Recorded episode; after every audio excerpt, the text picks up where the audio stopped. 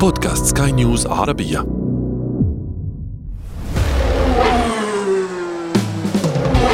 محركات برعاية موتو برو.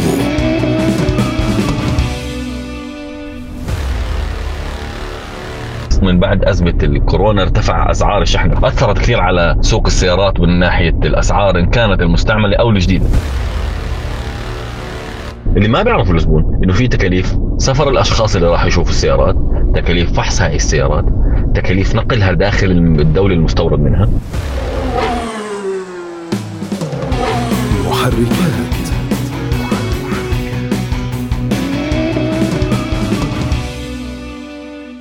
أهلا بكم. أنا أشرف فارس وأصحبكم في حلقة جديدة من برنامج محركات حيث نهتم بتقوية ثقافة المركبات لديكم. ثقافتنا اليوم ثقافة ربما فكر فيها أغلبنا.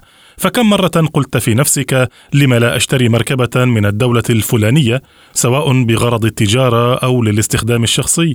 لكن أيضا لنكن واقعيين لو كان الأمر بهذه البساطة لما بقي أحد لم يستورد من الخارج. هناك الكثير من التفاصيل الخفية تصنع فارقا كبيرا في سعر المركبة وجودتها. تفاصيل كثيرة تبدأ من يوم ولحظة عملية الشراء حتى الفحص إلى الشحن والتصدير والجمارك وليس انتهاء بالاستلام والترخيص. هي رحلة طويلة ومعقدة قبل أن تصل تلك المركبة إلى الطرقات أمامك.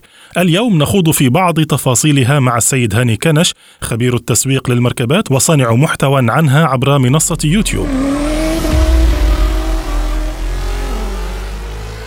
تبدأ رحلة السيارة المستعملة اللي موجودة عندنا في الأسواق حاليا عند تاجر سيارات مختص في تصدير السيارات للخارج.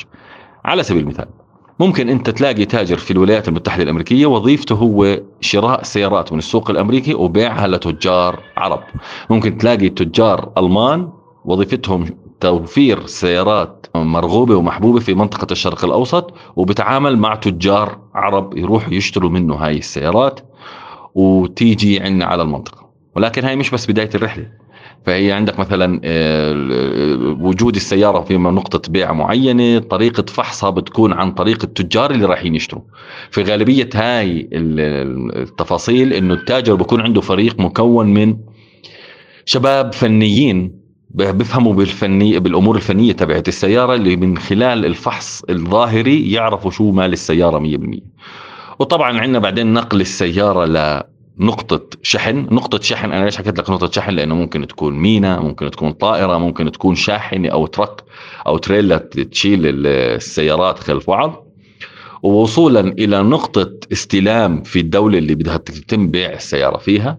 ونقطة الاستلام في العادة بتكون مناطق حرة معفية من الجمارك ومن الضرائب والسبب إنه هاي السيارة ممكن تقعد لفترة معينة داخل هاي المنطقة فلا يستوجب عليها دفع أي رسوم إلا لما يصير عملية بيع. بعدين عندنا الجمارك لكل دولة مختلفة طبعا رح نشرح عنها في حلقة اليوم أكثر. بعدين عندنا طبعا عرض السيارة والتخليص عليه التخليص على السيارة بعدين عرضها واستلامها من الزبون. وعشان نوضح كل العملية اللي ذكرت لك إياها كلها من الأول للآخر من بداية نقطة الاتصال في التاجر اللي ممكن يبيعك سيارة أو النقطة اللي بتبيع سيارة خارج الدولة اللي أنت فيها.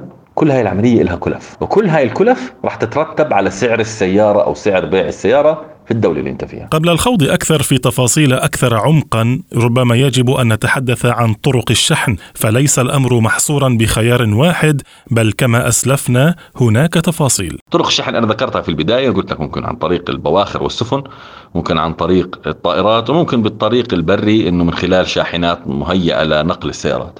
ولكن حتى في الطرق في في البواخر والسفن في طرق للشحن. إذا أنت بدك تشحن سيارتين ثلاث ففي العادة وبالغالبيه العظمى إنه التاجر يقوم بشحن هاي السيارات من خلال آه، كونتينرات. بجيب container 40 قدم مثلا وبحط فيه آه، سيارتين أو ثلاث. ممكن وضع ثلاث سيارات داخل container 40 قدم من خلال طريقة معينة إنه يتم تصفية السيارات بزوايا من خلال وضع آه، زي مثلا سكك داخل ال container ففي سيارة بتلاقيها نازلة وسيارة طالعة فهذا بيكون بوفر مساحة أكثر داخل ال container. أو أنت مثلا تشحن آه، ب container ال 40 قدم سيارتين أو إذا عندك سيارات صغيرة بتشحن ثلاث سيارات. آه، الاستيراد من الولايات المتحدة الأمريكية الجدير في الذكر بالغالب بيكون من خلال الكونتينرات في الغالبية العظمى. أما الطرق الثانية للشحن فهي طرق السفن اللي خلينا نحكي اللي بتتسمى بال RoRo اللي هي بتكون بتدخل داخلها السيارات وبتصف داخلها هي سفن كبيرة كثير مجوفة من الداخل وفيها زي آه، مواقف الاصطفاف اللي بتشوفها في المتاجر المحلات التجارية الكبيرة. فبتفوت السيارة عادي بتكون في جوا طوابق كبيرة والسيارات صافة فيها. هاي هاي الطريقة هي آه، أرخص ولكن هاي بياخدوها التجار لما يكون في عدد كبير من السيارات. فهاي الطريقة الثانية من خلال البواخر. نقطة ثالثة برضو من خلال البواخر إذا كانت المسافات قريبة يعني بدك تشحن مثلا من منطقة لمنطقة ولكن الرحلة البحرية هي لا تتعدى أو لا تتجاوز الساعات فممكن استخدام العبارات. إنك تشحن فيها السيارات. جيد أن نتعرف على آلية الشحن بدقة أكثر، التخليص والإجراءات الورقية واللوجستيات كلها يجب أن تؤخذ بالحسبان. هلا أخ أشرف بالنسبة لآلية الشحن هي دائما آه، اختيارية، هو بيختار الشخص المستورد للسيارة يختار الطريقة الملائمة له بالشحن أكثر والطريقة اللي اللي بتناسب التكلفة تبعته. يعني على سبيل المثال لما أنت تأخذ السيارة وتشحنها لمينا بحري فالتكلفة راح تكون شوي أعلى من إنك تشحنها من خلال معابر حدودية برية مثلا. هذا في حال طبعا توفر الخطوط البرية والبحرية لنفس المكان. يعني إذا بدك تستورد آه، سيارة من أوروبا زمان كنت تجيبها برا كانت تطلع لك أوفر من إنك تجيبها بحرا. لأنه في المعاملات الإجراءات الورقية والتخليص بالموانئ ولكل سيارة فبيطلع آه، التخليص على السيارة الواحدة في المينا مكلف أكثر. ناهيك طبعا عن إنه إذا أنت مدينتك أو المدينة اللي أنت بتخزن فيها السيارات بعيده شوي عن المينا. يعني مثلا زي ما نحكي إحنا في الأردن ميناء العقبة لعمان في راح يكون في تكلفة نقل بحري لميناء العقبة وتكلفة تخليص في ميناء العقبة. بعدين عندنا تكلفة نقل للمكان التخزين وإذا بدنا نحكي كان في منطقة حرة فعندنا تكلفة للمنطقة الحرة وتكلفة تسجيل في المنطقة الحرة ومن بعد ذلك تكلفة تخليص من المنطقة الحرة. فأنت تخيل التكلفة زادت فقط لأنه نقلتها بحرا وبرا. أما إذا بتأخذها برا مثلا من الإمارات العربية المتحدة للاردن فأنت وفرت على حالك كثير من التكلفة. ربما الحديث عن أحجام الحاويات يستوجب تفصيلا أكثر، هناك فرق في الأسعار والأحجام وأيضا فرق آخر حتى في شركات الشحن وطريقة تسعيرهم. وبالنسبة لأنواع الكونتينرات أنا ذكرتهم قبل شوي هم ال 40 قدم ال 20 قدم ولكن في بعض الحالات بيتم استخدام الكونتينرات المفتوحة من الأعلى.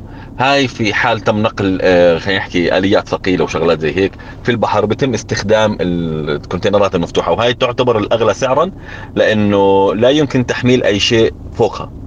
وبالنسبة للأسعار فهي خلينا نحكي ال 20 قدم هو الأرخص سعرا وال 40 قدم أعلى إلى اخره طبعا على حسب الخط البحري اللي أنت بدك تشحن فيه. والأسعار متقلبة يا اخ اشرف لأنه هاي تعتبر زي البورصة. سعر الوقود بيختلف سعر السفينة نفسها بتختلف سعر الخط بناء على الضغط النقل عليه. توفر الكونتينرات في المكان اللي أنت بدك تشحن منه.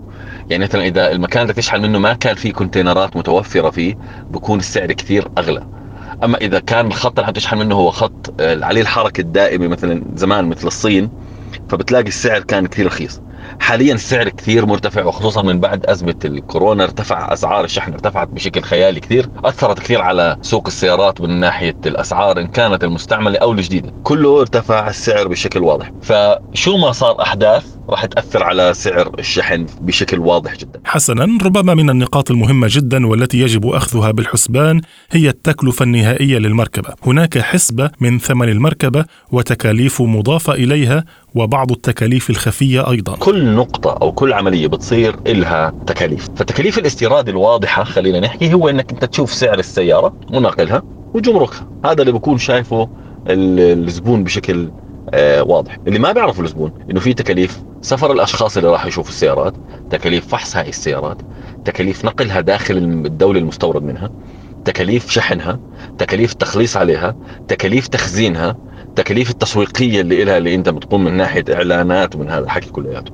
فهي كلها التكاليف موجودة على السيارة ناهيك إذا أنت بدك برضه تيجي تحكي بدك تشتريها من مزاد في عمولة المزاد في عمولة الشخص اللي أو الشركة المسؤولة إنها توفر لك المزاد. كلها تكاليف بتطلع الواحد بالأخير يعني التاجر بكون آه، مش حاسبها مش حاسبها الزبون بالنسبة للتاجر نهائيا. الزبون بيجي بيشوف مثلا سعر السيارة المستوردة المستعملة في منطقته هو 20 ألف دولار مثلا. وبشوف سعرها على الإنترنت في 12000 دولار بيحكي لك أوف التاجر بيعمل 8000 دولار. ما بيعرف إنه التاجر كلفته السياره زيادة 3 4000 دولار فقط لإيصالها أو لا ليتم البيع بشكل كامل. بما أن هناك مصاريف خفية لمن يفحص وربما لمن يشتري دعونا نعود إلى الوراء قليلا إلى النقطة الأولى بالأحرى.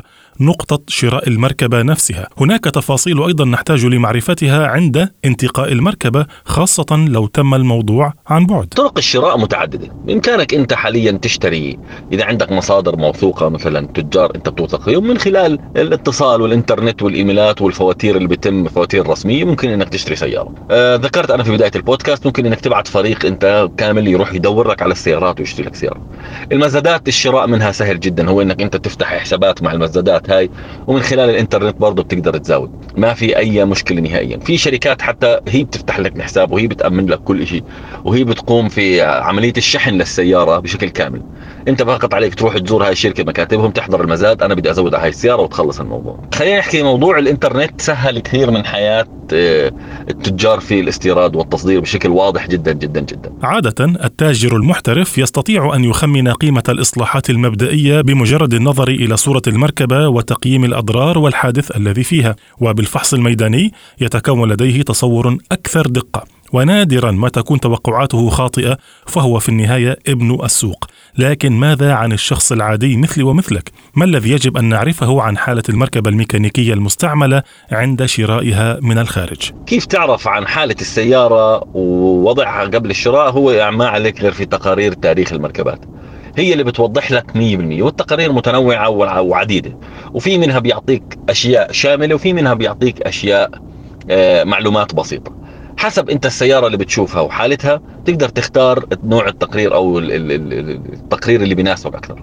يعني إذا السيارة كان واضحة تفاصيلها ما في داعي أو أنت ما فيها أي غبن واضحة جدا خلص أي تقرير يعطيك حالتها يوصف لك حالتها وانتهى الموضوع. أما إذا كنت حاسس إنه السيارة فيها مثلا واضح إنه ممكن يكون في تلاعب بإمكانك تشوف واحدة التقارير اللي بتعطيك معلومات شاملة. إذا كانت السيارة غرقانة إن كانت محروقة إن كانت مسروقة أو مفكوك عنها كل شيء في تقارير بتوضح لك كل شيء والعديد من الدول حاليا ومنطقتنا في دول منطقة الشرق الأوسط ما بيسجلوا السيارات اللي بتكون مثلا غرقانة أو محروقة أو أو تعرضت لحوادث جسيمة. فتقارير تاريخ المركبات هي الشيء الأساسي اللي أنت لازم تعرفه لما تيجي تستورد السيارة. أو حتى تشتري سيارة مستوردة. يعني لما يجي تاجر يفرجيك سيارة للبيع أنت بإمكانك تعرف تاريخها بشكل كامل من هاي التقارير. حسنا كان كل ذلك ونحن نتحدث بصيغة المشتري، لكن ماذا لو كنت أنا أريد أن أبيع مركبتي وأريد أن أقوم بتصديرها، سواء كان ذلك لحاجة شخصية أو حتى للدخول في سوق المركبات، ما الذي يجب أن أعرفه هنا عن التصدير؟ والأهم كيف أضمن حقي عندما أتعامل مع التاجر في الجهة المقابلة. هلا لو أنت بدك تبيع سيارة وبدك تصدرها لبرا، كيف تضمن حقك؟ سهل جدا. في العديد من الشركات الوساطة المالية بإمكانهم هم يدخلوا معك في الموضوع مقابل آه، رسوم معينة آه، في الدولة اللي أنت بدك تصدر لها إنه يحكوا لك استلمنا المبلغ سلم السيارات انتهى الموضوع. آه، إنك تستخدم الاعتمادات البنكية يتدخل البنك في وضع الاعتمادات ويكون الموضوع خلينا نحكي موثوق 100% ممكن إنه أنت تبيع أو يكون في لك أشخاص موثوقة أو مكاتب موثوقة في الدول اللي بدك تصدر لها. هم بيقوموا باستلام الأموال وأنت بتسلم السيارات. العديد من الطرق اللي, اللي انت ممكن تسلم السيارات فيها. أنا عن تجارب شخصية كان في اشخاص يحولوا المبالغ المالية للتجار اللي بوثقوا فيهم والتجار بيحولوا لهم السيارات. وهذا في عرف السيارات موجود ولكن لا لا يعني إنه نعمم الموضوع على جميع الأشخاص لأنه لا ما بخلو الموضوع من عمليات الاحتيال والواحد لازم يكون حذر بالتعامل مع الشركة اللي بيشتري منها أو اللي بيبيعها. ببين من مصداقيتها من السجلات التجارية من التاريخ تبعت العمليات هاي كل العمليات خلينا نحكي البيع والشراء. فهذا كله بوفر آه، جهد وهذه بلاها بوفر كله. فهذه كلها بتبين لنا آه، طبيعة المشتري وطبيعة البائع قبل ما انت تقوم في عملية الشراء. ولكن إذا انت كنت بدك تستورد سيارة أو بدك آه، هي بالأغلب تستورد سيارة وشاكك فهو عليك أنت إما بالاعتمادات البنكية أو إنك تروح تشوف المكاتب المعتمدة اللي توثق فيهم أو أنت تروح بشكل شخصي تشتري محركات